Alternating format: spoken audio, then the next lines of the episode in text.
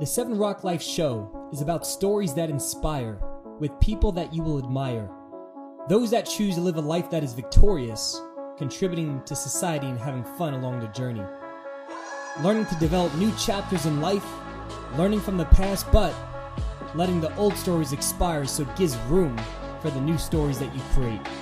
I'm your host, Steven Mazurko. Thanks for tuning in and being a part of the Seven Rock Life journey of changing lives.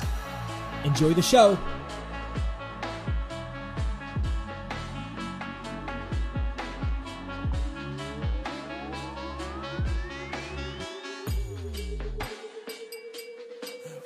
Yeah. Hey guys, welcome to Seven Rock Life Podcast. I'm your host, Steve Mazurko, along with Dana Cavalea. I said it right this time, right?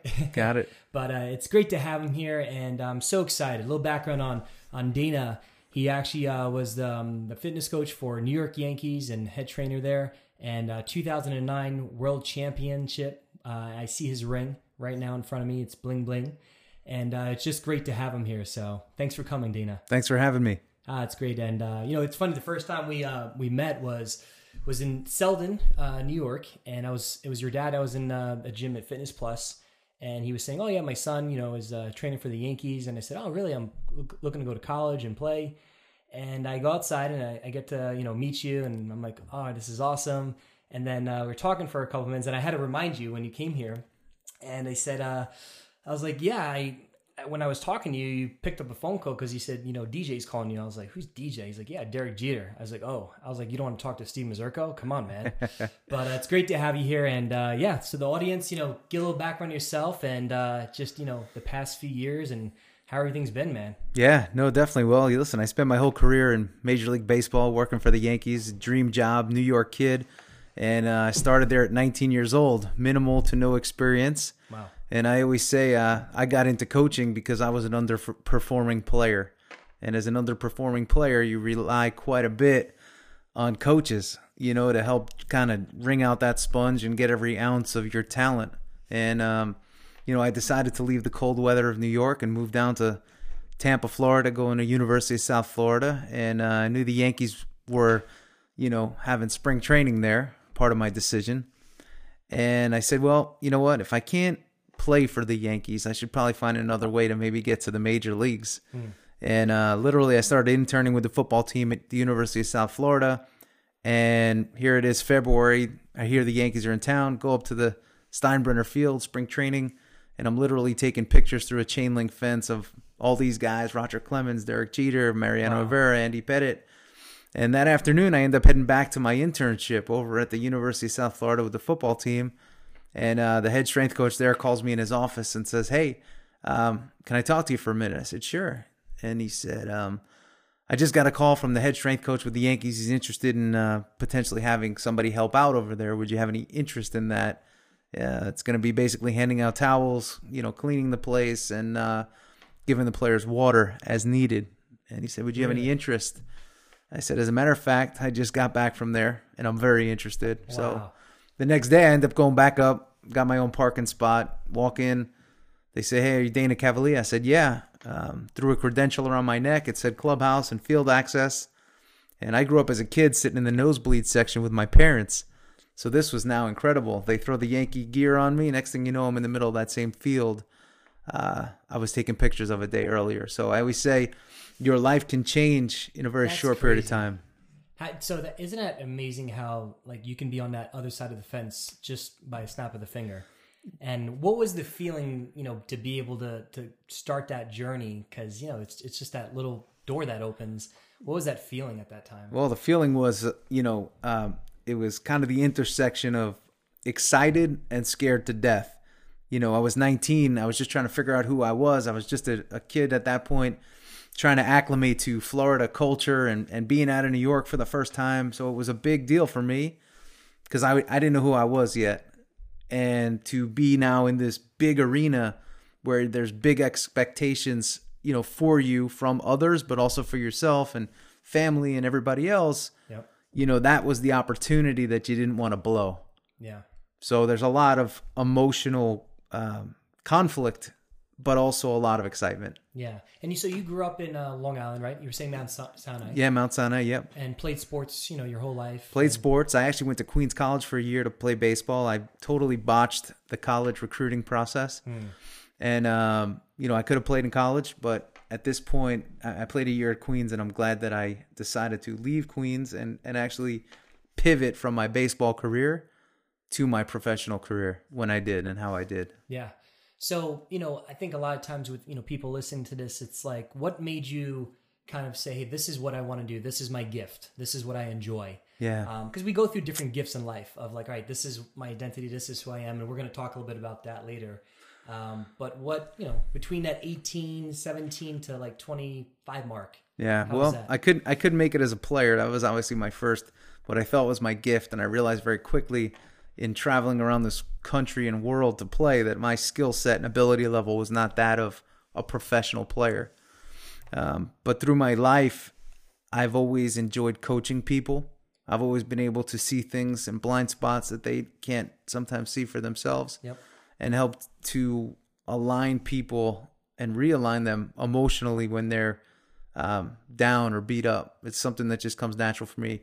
Um, so, as much as I'm a strength coach, I'm a performance coach, but I spend a lot of time healing people um, physically from injury, both physical and mental. Yeah.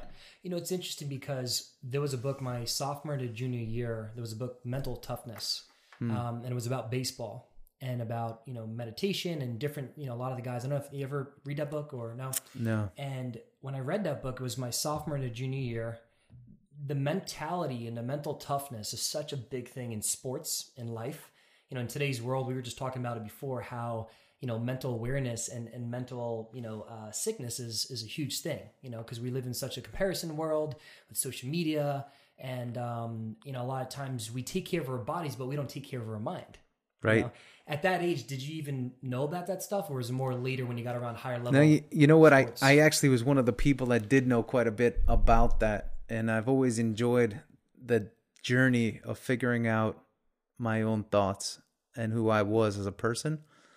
So I was very aware of that Yeah. before it became mainstream. Was that from your parents? You think, like you know, your your upbringing and just I think, people? yeah, I th- I think it was just constantly, you know, as I was growing up, I tried to understand people. My big question is, hey, why are they doing that? Why are they acting like that? Why are they being like that? Mm, And I think when you start asking questions like that, you start to seek answers. So when you ask the right questions, you get the right answers. Isn't it funny how questions can open up the door to so many things that you just didn't know by asking a couple of words? That's that's how it all starts, but you got to get out of your own way Yeah, in order to be available to number one ask the question, but most importantly to receive some of the answers both spoken and unspoken. yep. You get a lot of answers also not just by listening but by watching Yeah. because sometimes people talk, but oftentimes people act. yeah. So You know, if, if you could give advice from people, you know, at, at any age, whether you're, you know, younger in your 20s, 30s, or 40s, you know, self doubt, right? Did you, at that age, because when did you start working with the Yankees? I started at 19 At and I became the head strength coach at 23. At, so you were the head, wow. I oversaw all the strength and performance for the whole organization at 23 years old. at old. 23 years old, right? Right. So you had to have a great confidence, a great identity uh, of who you are to be able to be around some of those. I had it. I had an evolving confidence. involved. I still have explain an, an evolving. yeah, My confidence today is not where it will be in 5, 10, 20, 30 years. yep, My confidence evolves with every experience that I have. My confidence evolves each day, each moment, every time I, I choose to put myself into an environment or an arena that I'm not quite familiar with. yeah, I become more comfortable each and every day. So the confidence that I don't have today, I will have tomorrow, possibly. yeah. How do you think being around some of the top athletes? Because you know, as you signed, you know, or started, you know, working with the Yankees at 19, then 23, you know, head trainer. What did you see them do to be able to get themselves into such a great state of mind before games, off the field, on the field? Because like you may not be a top, you know, pro athlete, right? Right. And you, but you maybe you're going to be pro in your career, pro in your industry, Right. pro as a mom, pro as a dad. Um, what did you see yourself do to kind of get that into that mental awareness and just that that good identity and a good yeah. feeling. The the biggest thing is um, for me personally, as well as all those that I work with at the highest level, is that they don't try to be anything but themselves. And when you try to do too much of uh, something that's good for somebody else, that doesn't necessarily mean that it's going to be good for you. so true. So you got to figure out what your it factor is, what makes you go, what makes you tick. And when you can do that and you get to that point, uh, again, conviction and personal security come with that. And it's interesting what you just said. I just heard it the other day. The workout that's good for you may not be good for them. Well, we and to that point, every player that that comes into our organization, you know, we do a full diagnostic. We pop the hood, we see what's going on individually with each player, and then we prescribe and create an exercise prescription for that particular player based on their particular needs, based on their pain patterns, injuries, um, and also based on their psychology. Some guys are not into training, so they don't want to be in there working with you for an hour. They may be just need 10 minutes. So you set up a lot of tune-up sessions for them as opposed to putting together a, a big workout. But as long as you can create programming that's specific to an individual as opposed to just putting something on a whiteboard, Yep. um, the buy-in factor is a lot higher because the guy knows, hey, if I do this, it's going to benefit me directly. It kind of reminds me, you know, when you go into somebody's car and they they moved your seat or something. Yeah. It's like, dude, why'd you move my seat? Or they used your car because we're we're comfortable with how the steering wheel is, how Yes. the chair is, and would you say that's kind of how it is with? Very very similar. people. It's it's it's uh everybody has their their preferences and their likes and dislikes. Yeah. So if you don't honor those things and you force a routine or a habit of yours on somebody else, your chances for failure go way up. Yeah. And that's just bad coaching. Yeah, and you know, speaking of coaching, I know uh, you know you have your book that's out, Habits uh, of a Champion, and uh, nobody becomes a champion by accident. And I, I noticed, you know, I started reading it, and great book. We're going to talk a little bit about this, and excited for all, all the launching that you're doing and all the speaking engagements, and just really written phenomenally. Uh, but the foreword is by uh, Joe Girardi. Yeah. you know, and you're saying you're great friends with him, and a lot of guys. You know, as a coach, what did you see with that you know 2009 team? And having you know Joe Girardi at the helm and, and being part of that. Well, you know, it was a group of guys that that cared about one another, and everybody was unified and, and focused on a common mission, vision, and goal. And when you have a common mission, vision, and goal, and you have the actions that align to that and with that, you have your greatest chance for success. And I think what Joe did a really good job of was keeping that goal and that vision um, right in front of us at all times, Mm. keeping it very clear. That's it's so interesting because you know vision, right?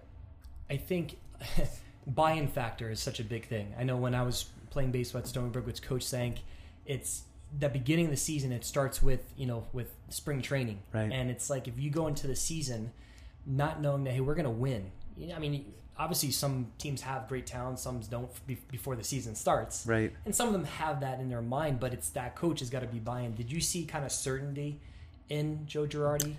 Um, you know, yes and and no because I say no only because the certainty came from um, the uniform that we put on. The expectation in the Bronx is um, win the World Series or you've lost. So it was again Joe's uh, job to really just um, keep everybody corralled and and focused on that. But the the destination and the goal was determined, much like it is every year, um, that nothing is acceptable outside of winning the World Series. Yeah. And Derek Jeter used to say that you either win or you lose. Yes. It's that it's that simple. It's in the book, yeah. Yeah, and and too many people are like, well, I I, I did kind of well. And listen, if you're coaching somebody, yeah, you, you need some of that positive encouragement, and, and you need to to celebrate those wins and mini victories. But ultimately, when you play a sport and you've determined this is what winning is, and it's very clear, it's very defined. If you don't achieve that, if you don't win, you lose. So you're not a winner, but you've become a loser for that particular season. Yep. And it's funny, I heard that, I don't know where, it might have been mental toughness. Derek Jeter, like playing ping pong, he wants to beat you. He just likes, he hates losing. Yeah, he, he he'll bet you on anything. Yeah. I mean, you'll literally a, a game would be on in the clubhouse, and he'd say, "Hey, I'll, um, That's good. you know, I'll give you five points, but so and so is going to lose, and we'll put twenty on that." Yeah. How is how is the culture like? You know, with with the vision, right? You have the vision. You have uh, you know, that kind of like this is our goal, but then it's you know, and we talk about it in the Seven Rock Life. You know, fun along the journey. You know, because it's yeah, you want to be victorious, you want to have a great season, but you have to have fun, right? Uh, Yeah. Along the journey. So, how was the culture of the organization? Because every season, I know for me, every season was a different culture or different type of uh, kind of environment to an extent. Yeah, th- that that was true here. Um, but I always say fun is the byproduct of the success we were having. It wasn't Say, we. it, say it again. Say Yes, it yeah. Fun was the byproduct of the success that we were having. It wasn't the intent of saying, "Hey, let's have fun," and then maybe we'll win. It was, "Hey, let's win," and because we win, we have fun. Exactly. Um, I think certain people today, and I even think certain companies have it backwards. You know, where it's about fun and they recruit based on fun. But I would rather have not that much fun and be with a bunch of winners than have a lot of fun and lose. That's a that's a phenomenal point. It's like Fridays and Saturdays. That when people when growing up, even now, I'm like, what are you partying about? What do you celebrate? You haven't accomplished anything yet. Yeah. you know and it's like we we prematurely sometimes celebrate and and that's such a interesting point did they did you always have that mentality For me, um, you know, we were talking earlier and you said, hey, who are some influences in your life? And, you know, I always say my parents. And my father was really big on, um, see, I wanted a lot of shiny things and I wanted those things and things and this and that. But I was constantly reminded that you need to achieve before you can have those things. And I was also reminded that delayed gratification is the greatest thing that you could um, really be aware of in your life because you get the things based on the work yep and the work and the process and the grind and the focus is what will get you everything that you want. So, too many people are spending too much time dreaming and doing vision boards, and nowhere in that process are they thinking about the actual process and the hard work that's painful and and is not fun and is monotonous and is the the the, the hell if you will that Yeah. that that many people um you know they don't want that. They want the results. They don't want to do the work. They want that million dollar lifestyle but with a $50000 you know work ethic. Right. You exactly know, and, and mentality. Yeah. And and i think it's it's a lot of that is is your mentality. I think your mentality will drive your work ethic Mm-hmm. you know so so it's it's kind of helping people to understand that. And it's and it's funny because when you build it properly you know and you build that foundation it's kind of like people who win the lotto that never were millionaires before they lose it. But if somebody who was a millionaire lost they'll get it back. It's like a six-pack. Yeah. you know we all know how to get a six-pack. Yeah. the challenge is i'm italian we can't stay away from the bread and the pasta and all Oh, the things that taste good it. Yeah, yeah, you know, so so cannoli season coming up soon with Yeah. Easter and everything. oh yeah My mom sent me the recipe. I said, "Oh boy." oh yeah So can you please train me? yeah Right? we train you to put some handcuffs on at the table that's Yeah, the only yeah, way we and, uh, stop that They're so good. Disrespect the family. Exactly. grandma, You know? gotta have it. Peace. So, so talking about culture, right? You know, people in life. You know, whether you're in sports, whether you're in life, you want to create a, a legacy. You want to create. You know, uh, it's not what you leave for people; it's what you leave in people, Mm-hmm. right? And what has with the Yankee culture in which George Steinbrenner kind of embedded because uh, was he was around when Yeah. you were there, and then he when did he pass? What year was it? 2009 2009 is when he passed. yeah well i'm sorry 2010 10. So after World Series. right That's really awesome. I never realized that. Yeah, pretty a World interesting, right? Series And the boss, uh, departed that's really cool. Um, I just got chills from Yeah. that. Wow. So what did he leave? Because I know his his cult, his mentality, his his work ethic. I mean, what did you see with the boss? I think ultimately, um, you know, he had a mixed reputation. Honestly, I mean, there's people that respected him. I think everybody respected him for what he did. I'm not sure that everybody fully respected him for who he was. Um, I think that was a lot of people that were victims of his wrath, in that he had very high standards. And he had an expectation of of doing the right thing, which was doing things his way each and every day. You couldn't do it Monday and not do it Tuesday. You had to do it Monday, Tuesday, Wednesday, Thursday, Friday. And if and if he caught you, you know, he would somewhat hum- humiliate you publicly. Um, so I think he kept everybody really focused on the day-to-day fundamentals of what their job entailed. Meaning, like on like on the field and off the field. I know with like Derek one time. This But- was early on. Yeah, I, you know, on and off, but also, I mean, I've seen him air out a parking attendant that let somebody pull the car in and park that didn't have their parking sticker visible. Wasn't that the car wasn't supposed to be there, the parking sticker was not visible. Yeah, so he's very structured, very like Yeah, like the little things were the big things. Yeah, and it's interesting in your book. I was just talking about that. It's perfect timing. Um, is uh, it talks about your good friend Barry, right? Yeah. And how singles every day lead to runs on the board. Singles are a symbol of consistency. Singles are the foundation building blocks of long term growth and winning. Consistency, never forget that word. Right. And that kind of goes, you know, to what Yeah, the it- boss talked about. It's it's the boss. It's it, it's Derek Jeter. It's the successful guys that I'm fortunate enough to to coach and work with in in business. That you know, the cardinal uh, sign of somebody that is uh, an amateur is somebody that's trying to hit home runs, and they're they're just they're not even swinging until that perfect pitch comes in. Whereas the winners, they're they're out there farming every day. They farm, they farm, they farm, they farm, and then they have that harvest, or they hit singles, singles, singles, and then run score. yep. And you know the the single doesn't always get on ESPN. The home run does, but when the single eventually drives in a run and it's a key run, then it's on the highlight reel. So you got to be very aware of uh, all of these things, but ultimately your singles will lead to runs. It's the little things and being consistent in the little things that aren't very glamorous. And it's like even when you're dieting, right? Uh, like when you're trying to get into that fitness or shred mode, it's those little things that you eat. Like this morning, I got bagels for some people, but then I took the bread out of the middle of it because it, it adds up. It's like that little thing. Yeah, so it's not saying, hey, I, I, I can have a bagel Yeah. today, but but I'm gonna take the calorie count down by about 30, 40 percent. Yeah. So so it's making a conscious effort, you know, in, in How does that relate to you? So that's that's a great point because I want to touch on that that single mentality, right? Of of yes, we want to hit the home runs in life.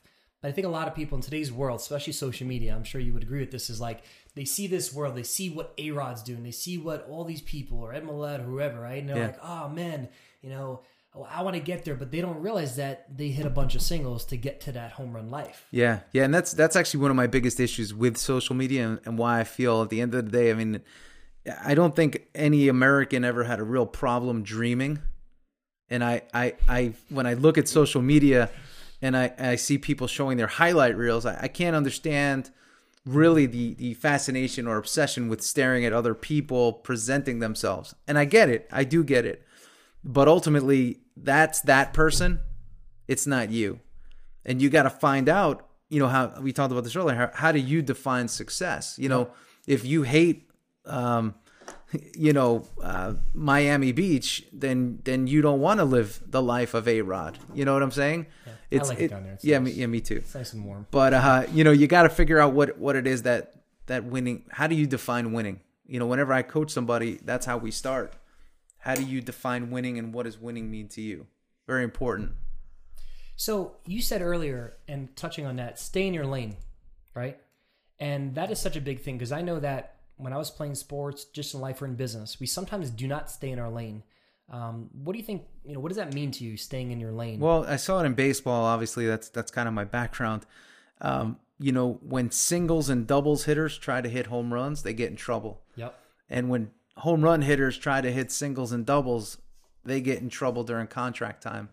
So you are rewarded when you stay in your lane and you do what you do very well.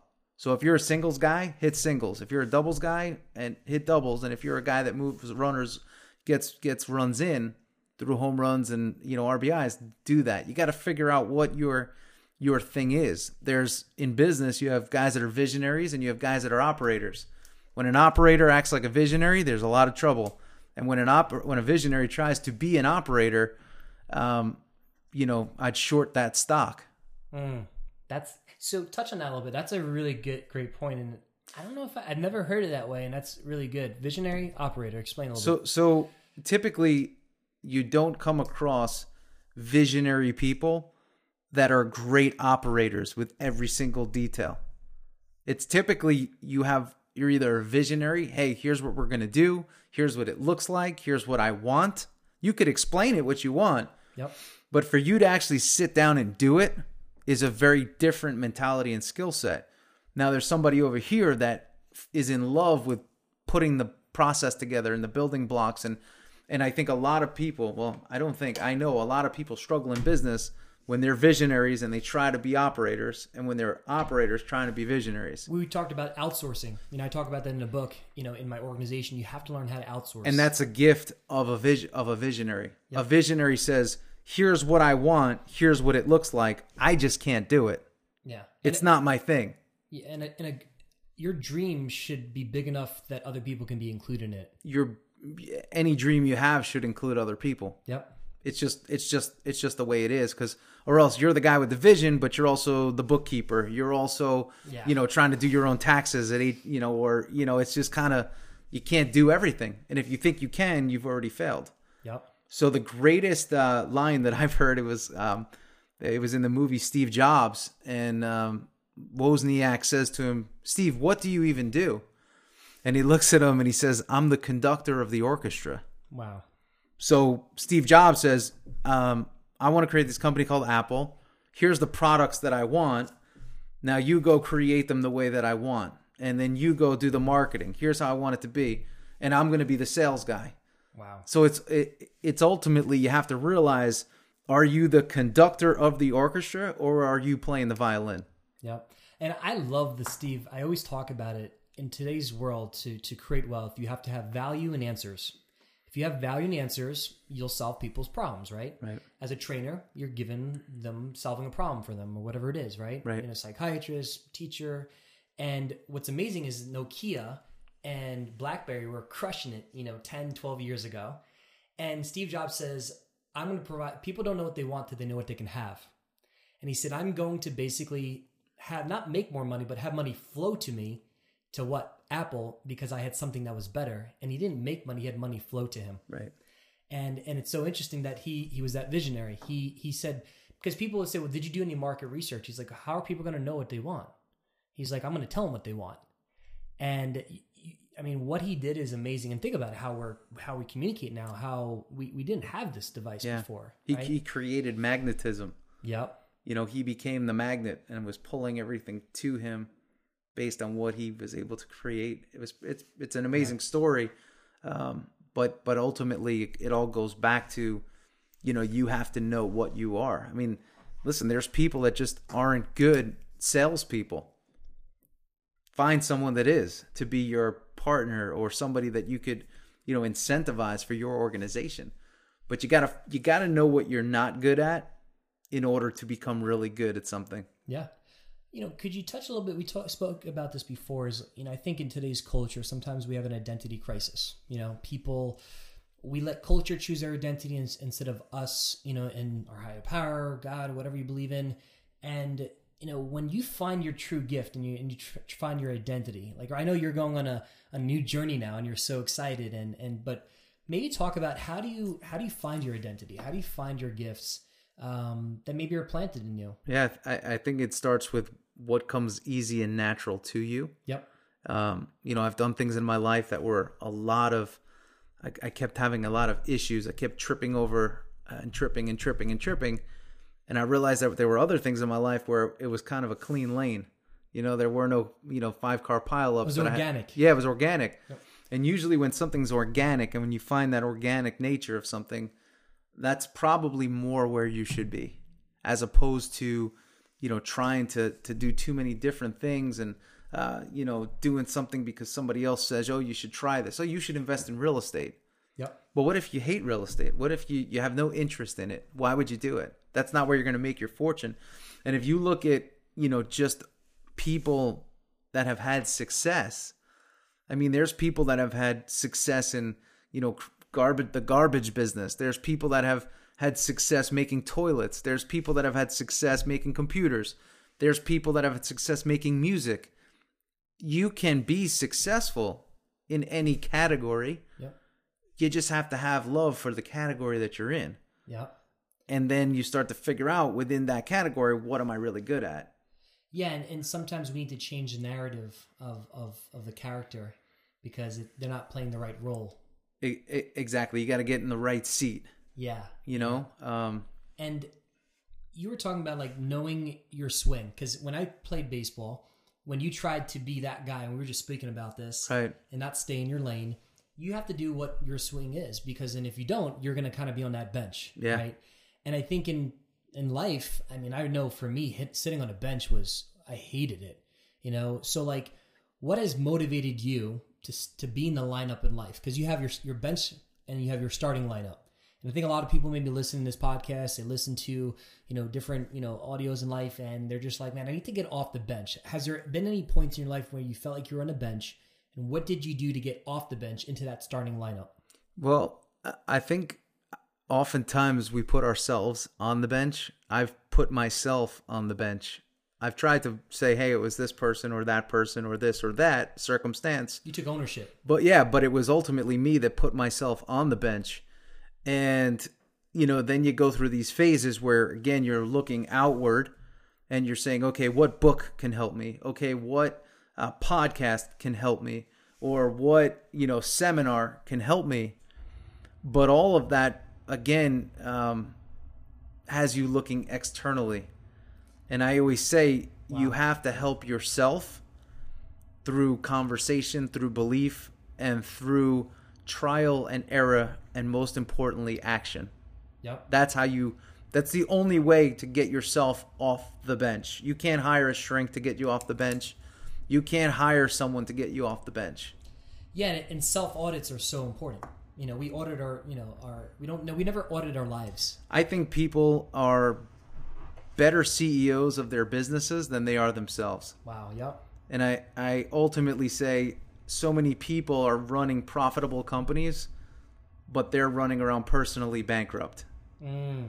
So so you got to know that that that that by not auditing yourself and not uh, spending enough time on company X, which is you, uh, the chances for failure go way up. How have you audited yourself in life? Were there certain people, certain kind of um, you know signs that helped you out or covering your blind spots? So how, if your people listen to this, how do you audit yourself? How do you cover your blind spots? Well, I think that for me, it's it's uh, you know little things that I do. You know, taking social media off my phone was a big thing. I, I always say to myself, "Hey, what's distracting you right now?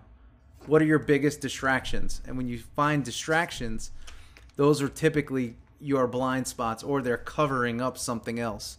So when you find yourself gravitating towards something that that something is either going to have a positive result or a negative result. So anything that that's negative, you got to work to eliminate people and things. And th- those are I call them fillers in life. It's these fillers that that distract us because we have a lot of time. The challenge is we have all these fillers like because when you're playing in a high level, especially I'm sure you see that 2009 championship team mm-hmm. in any year, there's a focus. You know, you want to be focused in sport. I remember when we won our championship and we went to regionals, it was like that year was a focus.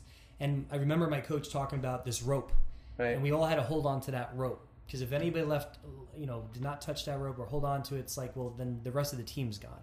We all had to be we, buy-in is huge, right? You know, Right. we're buying in, we're, we're going in, and it's not about one person; it's about the team, right? Right.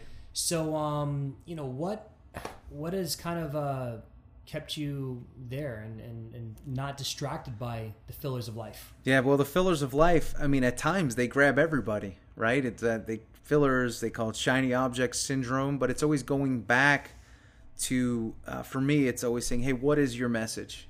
You know, again. I, we said this earlier. I'm not trying to live your life. You may have some things that I like, Yep. but that doesn't mean I, I want to live your life. Um, and, and the more I, I reassure myself on my own journey and my own path, the more I win. And that goes back to what we spoke before: is know you know know know your swing. Know, it, know your swing. And, and it's amazing how many people are just, they don't trust themselves. Yeah. And, and, and I didn't either at times. But the only way that I got to trust myself was like how I started off earlier is um, I took actions and I jumped into the deep end of the pool even when I couldn't totally swim. Yeah. No floaty. No floaty. And and and ultimately that's the only way that that you grow. Yep. I tell people, listen, I go through every day of my life scared to death.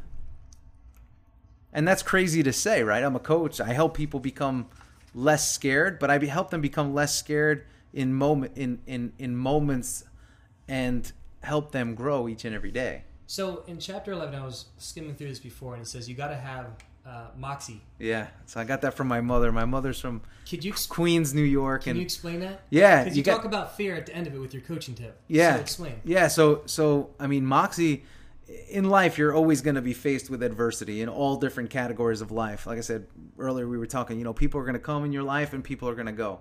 Whether it's you know voluntary or you know an act of God, they're going to be taken from your life. We don't know um, when that's going to happen, but we'll always be faced with adversity. That's that's guaranteed. No matter who you are, whoop, no matter who you are, you're going to be facing some levels of adversity. So my mother always used to say, "Listen, in life, she still says it to me. You gotta have moxie. You gotta have guts. That's what it takes. So don't feel bad for yourself. You just gotta keep moving forward. And Our in- mom's amazing. yeah, they are. And and and in life, listen, people are going to tell you no. People are going to do their best to um, make you feel insignificant about yourself. Yeah. And it's important that in those moments that you do self-assess and maybe they're telling you something that's beneficial to you that you need to hear that you're not auditing properly. But ultimately, you got to get back on the horse and go go go go go. And I think in today's world, we sometimes seek approval from everything and everyone instead of, you know, us and our source, right? And sometimes if you give the right idea to the wrong person, that idea, were, and I know I say idea wrong, podcast nation, but I'm from New York, and Long Island, so don't judge me. Um, but the thing is that then that idea will start, will expire before it ever goes out into the world Yeah. right? And you think about Steve Jobs, you think about anybody. Look at Elon Musk. I mean, he, he learned rocket science, you know, because he just studied it. But people are like, "You're crazy! What you're what you're doing?" I, I wrote about those guys in the book: Steve Jobs, Elon Musk. If if, if guys like that listened to the um, feedback of others, we wouldn't have Tesla. We wouldn't have Apple.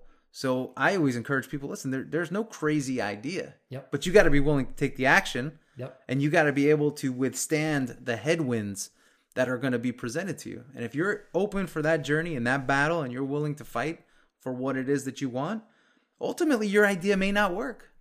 But if you're willing to go down the field and, and work hard with it and work through it, you will get an answer either way. Have you had any times in your life where you like, you know, you question yourself at times, or like people that you're like, man, like, you know, is this true? Or because you know, I'm sure people play mind games with themselves, with their family. You know, like I talk about this in the book, is that sometimes the advice that our family or friends give us, it's expired advice, and if we drink it, we're going to get sick, or we're not going to have results in life. Well, it's oftentimes too advice that they were given by somebody else that killed Yeah. their mojo. Yeah, yeah. so has that ever? I mean, being the head guy, you know, trainer Yeah, for 23 years old. I mean, I'm Yeah, sure you- you're like, what are you crazy? You know what? I, I gotta say, man, my my parents were, were really great. Um, you know, it's it was just do whatever you have to do to make it work. Whatever you want to do. Again, they were teachers too, so they were helping other kids kind of achieve their goals and dreams. And and for me, I I didn't grow up in a household where my dreams and my goals and were ever you know questioned or held back. So um, you know, it was always, hey, whatever you want, you can have. You know, as kids, you know, my father used to drive us, um, me and my brother, along with my mother, we used to drive uh, through the Hamptons, and we would look at all these beautiful homes, and and and my dad would literally say, hey, guys, you know, if you're willing to work, you can have this too, See, that's great. but you got to have the work, you got to put the work in. Yeah. you know um, like we talked about earlier my parents were both teachers and and they loved teaching. They loved inspiring and motivating they didn't have the goal or vision of of living in one of those homes would it have been nice probably but ultimately they were really satisfied with the career that they made and the impact that they made on the kids And so we, we spoke how it's that surviving mentality versus that thriving, you know, and you're at a point, you know, you just recently got married as well. Yeah. Congratulations. thank you Um, and i'm uh, surviving Yeah. and um, but you know, you're you're at that next kind of chapter in life. We're like, all right, this is. And I, I know, Danny, you're going to do amazing things. I mean, just getting around you and getting to know you more, you have an amazing spirit, and you're going to do. You're going to change a lot of lives with your story. I love the way the book's written, and just you know all the things you've been doing. Um, and you're going to be a huge contributor to society without a doubt. And I think, um, see you know when you say that i tell myself i already have Mm. So so You know what I'm saying? I'm really big on language and interpreting what people say. Yep. And and I I hear it and I I tip my cap and I I appreciate it. Self talk is huge. But but that's a really big thing for me. Is like I I see myself as already achieve that and now there's more. Yep. So we got to go for for greatness and that now. goes for that thriver right. mentality. Right. You know, and it's like because a lot of people say, "What keeps you going?" I, I, the other day, I was um I was with somebody and they were you know tired, and I'm like I'm like, well, you know why you're always tired? Because you lack you don't have a dream yet. You don't have that vision. When you have a dream, when you have a vision, you're like you are awake. You know, you're up at six thirty. You're out there grinding, doing what you got to do, but living that balanced life, right? So let me ask you a question. With some of the guys with A Rod, uh, you had Bernie Williams at the time. You had Mariano Rivera. You had Derek Jeter. Some of the top performers. What are some things that they taught you, or you taught them, or you learned from each other that you saw that maybe people didn't see behind scenes? Yeah, a couple things. You know, never get too high, never get too low. You want to talk about managing your energy, and and that happens through managing your emotion. So if you're getting really excited about things and then you're getting really down in the dumps, you're you're losing and wasting a lot of energy. So the best players in the world, they just stay really even. They Emotional consistency. emotional consistency. Yeah, they stay.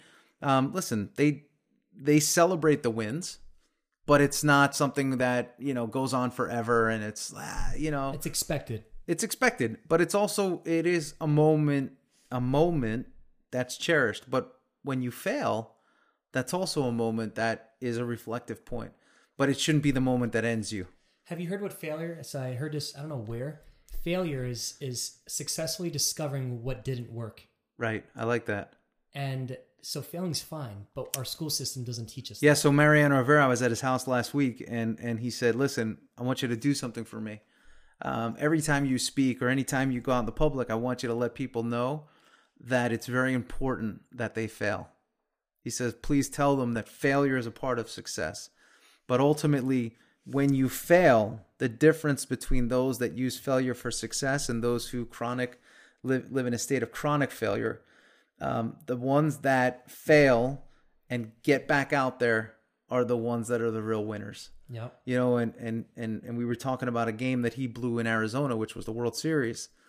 And he said, you know, the only thing that that upset me about that was um, that I had to wait till next season to get back out on the mound. Wow. He says I wanted to get back out the next day. He didn't want to hide in the clubhouse or bury himself under the carpet. So, who like when you look at Mariano and Jeter, right? You know, two guys that I'm sure the the, the team, you know, the, the teammates love them. What did you see with them? Because I I was I think I was uh, in 1996 and 2000. I was uh um I remember just them winning a lot and crushing it. But, Yeah. Like, what did you see with them through that your time that you were there? Specifically, those two people. that they were very simple people. I mean, they weren't they weren't trying to do anything more than they could do. Yeah. Um, they weren't. I mean, they cert they, didn't- you know, it's ironic saying this, but like podcasts weren't out then. But they weren't listening to tapes. They weren't listening. They kept the noise very very low, probably off, and um, they just had full trust in themselves. If it was meant to be, it would be, and they knew that that the way they approach things would determine um, their success or failure. And you know, we just spoke about emotional consistency, right? I think you know, I know I talk about in book is that a lot of times in life we react, we don't respond, Hmm. you know, to things. Yeah. And my dad always, when I was playing, he always would have the mentality where it's like you're gonna put your best foot forward, and he's if you you, you fail, he's like you're you're gonna have another bat, but he's like make every bat count because he's like if you go one for one and it's the first at bat of the game, you still got three more at bats, but go into a new at bat, you know, a new day, a new life, you know, and it's just Yeah, and it, there's a lot of truth to that. We tell guys win the pitch. Hmm. You know, every pitch matters, and that determines the at bat. But to your point, you know, a guy like Derek Jeter, you know, if you looked in the dugout, he'd always after after he got out, he'd put a towel to his face. He'd made it look like he was wiping his face, but he was really screaming into that towel. And that that moment was where he ended the previous and started the new. wow. So it was a transition point. And in the introduction that I do here is is is stop living as an expired story and start creating a new story. Because there's only two stories in life. You have your expired story you learn from, but you can't live in, and then you have to create this new story.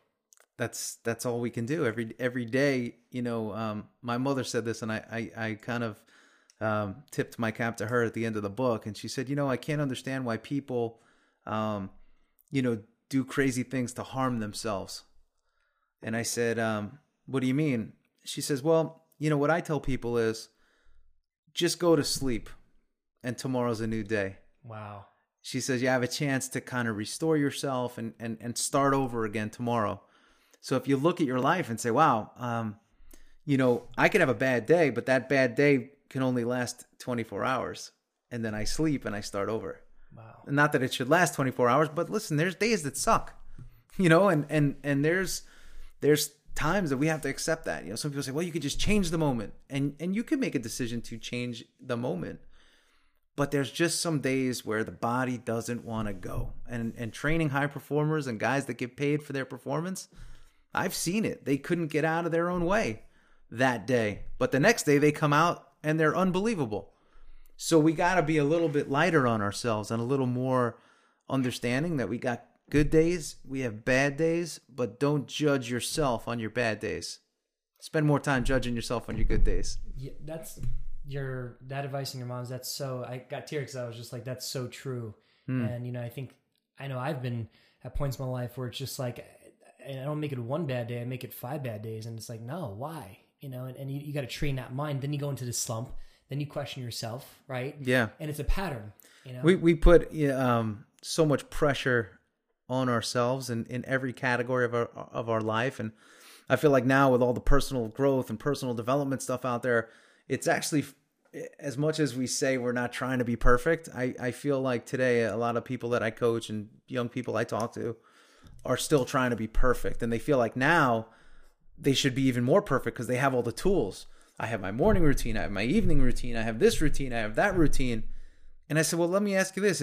In the course of your day, what time do you have to just be a human and just be and just, you know, do whatever? You know, like it doesn't have to be that structured all the time. You got to give yourself some freedom to be a person. You know, it's like, oh, I'm a high performer. I need to be always performing. I need to be 1% better. I need to be this. I need to be that. It's like, why don't you just be you? it's so interesting. I, I just was thinking what you just said is so true is that sometimes we need to be present. We're not present, you know, in the moment. We're not present with our relationships. We're not present with our mom or dad. And Yeah. I, I call, I talk about it is it's intentional time. Because I'd rather give you an hour of my intentional time focus, nothing else, than give you just six hours of like unintentional time. Right. That makes sense? And how many people today are, are living in unintentional time? Yes. You know, it's like, hey, I'm with you, but I'm scrolling, or I'm with you, but I'm selfieing. I'm with you, but I'm also nine other places. But we have a good relationship, right? I mean, we still, you know, it's it's just uh, it doesn't work that way. So too many people are trying to do too much and be too much, and I'm I'm always like, listen, slow down and be less, Yep. but be more. Yeah, and I, I heard this. I got to share this because that's such a that's such a good point. Um, is the enlightened person travels without moving because the earth moves around them. Hmm. And when I heard that, you know, I was like, wow, that's so true. Is that sometimes we are the ones that moving around the earth, but we can eventually have the earth move around us Right. and I was like, that's like deep thought, you know, and, and, and it's uh it's in a book called Awareness, and I forgot the author, but I was like, that's that's so true. Like, how how have you been present in your life, you know, with maybe relationships or just different things? What have you done? Well, I, I I've spent most of my early life, like I said, going 100 miles an hour and and being, um, you know, everything.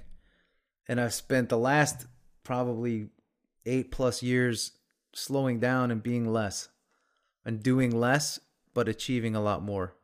So it's it's um for so many of us we think that we have to do so much more to get the result but i i often show people that you could do less but do the right stuff and you get a lot more so It's it gives you more time to Quality be and quantity. yeah yeah i And mean I used to do that. when, It's funny. I used to do that when I was playing um uh playing baseball. I would want to take fifty great swings than than than hundred okay swings. yeah see i was the opposite. I'd rather take a hundred swings good or bad i didn't care. As long as i i used to think if i took a hundred that's good. If i took 200 that's even better. And it's a bad bad bad mentality to have. And um you know i had to learn that the hard way. Driving myself into levels of fatigue and and and not being able to overcome. And I I always say um, those mistakes will come back and get you later. Yep. So, you know, these these negatives and negative habits, negative thoughts, negative routines, negative attributes, they will creep into all parts of your life. And it's funny because your habits of a champion. And you know, Napoleon Hill, I'm sure you know Napoleon Hill, he studied millionaires and their mentality and their mindset. And in today's world, you know, uh, great thinkers triumph people that just are hard laborers Right. especially now in today's technology where you can do things and outsource things and and create so much things from your phone and device right Right. and and, and habits is huge and you're talking about these things i mean this is a really good you know, this is a really good talk of what we're talking about because when you figure these things out because you can apply this to anywhere in life success is translated to anything Yeah, you just have to pick your target. yeah and you look at a lot of guys after sports they just take their success principles and apply it in a new vehicle you know a new environment Right. you know, and that's what you know you're doing and, and all that. You know, going back to Derek Jeter, right? He was the captain of the New York Yankees for how many years was it now?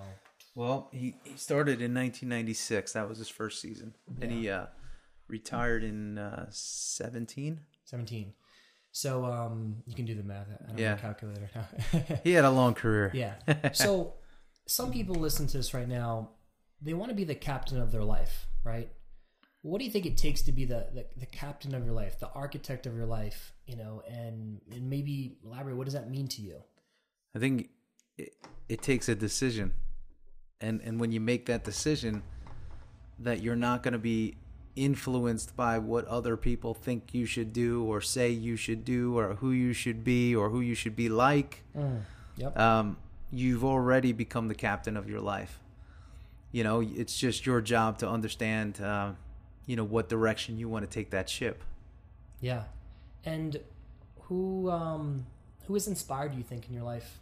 Who are some I know your parents are huge inspirations. Yeah. Um, well, you know, my wife is somebody that's that's helpful in that you know she's somebody that doesn't stress over things, and and just goes about her day and things happen. So that that's been good for me to see. Um, but but ultimately, you know, I've had some really great um, mentors in business that I, I train them and I coach them, but I, I give them what I give them and they give me a lot back too. Um, and, and again, the common theme is I, I spent a lot of my early life trying to be um, and tr- basically just trying too hard as, as a business person, as a person in general. And um, in watching these guys that have created such great things, uh, I realized that, that they kept it very simple. So they weren't, you know, trying to absorb as much information as they can. Yep.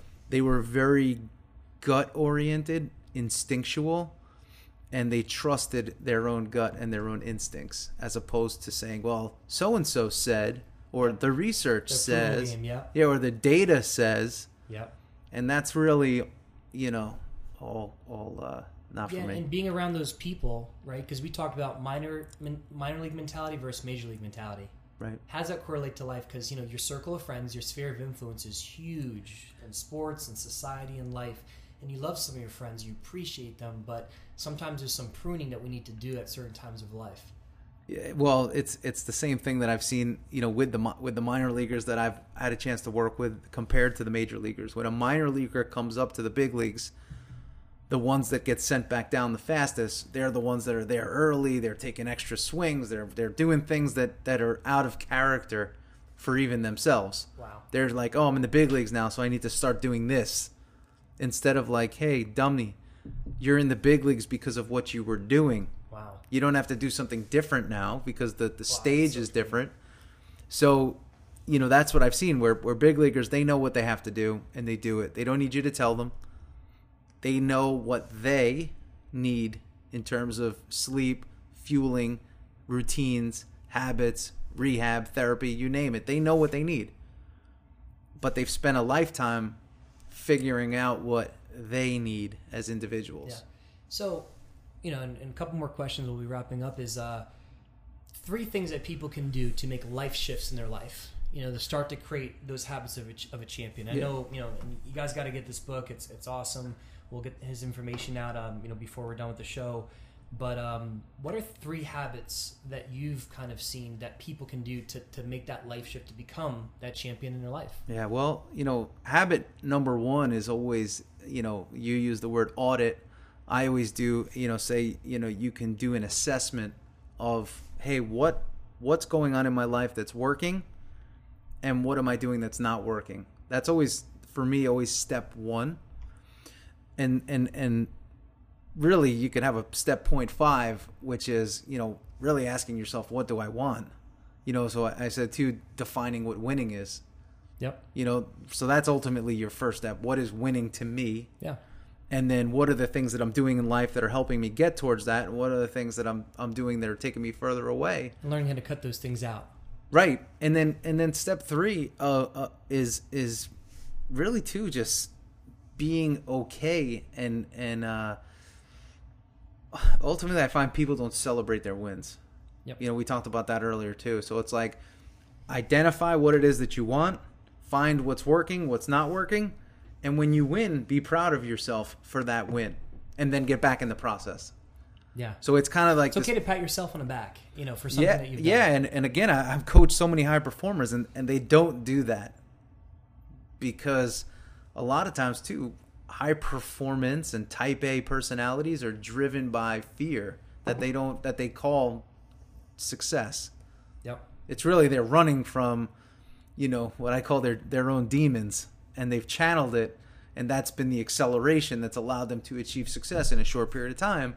But it's also going to be the same thing that takes them down Yeah. if they don't address it. That's that's awesome. That's really good stuff. So, um, any any funny stories that we don't know about? I know we asked before. None like that I could tell you here. No, I'm just kidding. Um, like two or three funny stories. Yeah, you know, I- I always tell the- because I know prank wars was a huge thing. yeah, I, I always tell this one. It's, uh, you know, I always laugh now when I fly because they always say, hey, keep your technology off and all these rules. But our, our plane was more like Soul Plane when we would fly. It was a, you know, our team charter. And uh, a guy like Nick Swisher each flight He's, would. I love him. Yeah, he's, a, he's a wild man, but he'd he'd walk up to the front of the plane in his suit. He'd take his dress shoes off, and he'd walk up to the front of the plane with two magazines, just outside of where the captains sit. And um, he'd basically put the two magazines on the floor. He'd put one foot on each magazine, and um, as the plane started to take off, and the front of the plane would go up, and the nose of the plane would go up, he would actually surf the entire aisle no way. from the front of the plane all the way to the back. That's great. So it's you know it's uh, I laugh now when they say hey you know fasten your seatbelts turn off all your technology and so that really works. oh yeah it's it was it was amazing and and, and the speed that he would pick up was, was pretty incredible. Did you ever see him fall? Uh no I mean because he would use the the seats to kind of Yeah, keep yeah. his balance so that that was pretty funny but That's great. but that was that was one of my one of my better stories. Um, you know, one of my top stories was you know being on stage at Madison Square Garden with uh, in the middle of a Kenny Chesney concert with Roger Clemens and and Johnny Damon, and uh, you know Kenny was was always around our team and spending a lot of time with us and we were hanging out in his tour bus before and, and he said hey let's get these guys on stage and you know in the middle of his show to look out and see 20,000 people was was pretty amazing so Yeah. those were some of the cool things but uh the, the Swisher Any- story is a any good one pranks that you remember? Like one prank that was like who was a well, you know what? I, I I got caught up in one of the pranks. There was this uh, I forgot the movie, but it was called the Three Man Lift. Um, basically, um, LaTroy Hawkins was a relief pitcher, and you know he, said, Dana, hey, listen, we need you to be involved with this event. It's called a three man lift. He said, basically, I'm going to get the three heaviest players, um, and I'm going to have you. You're going to join them and you're going to lay on the floor. So it was myself, it was a guy named Andrew Brackman and Joba Chamberlain. Yep.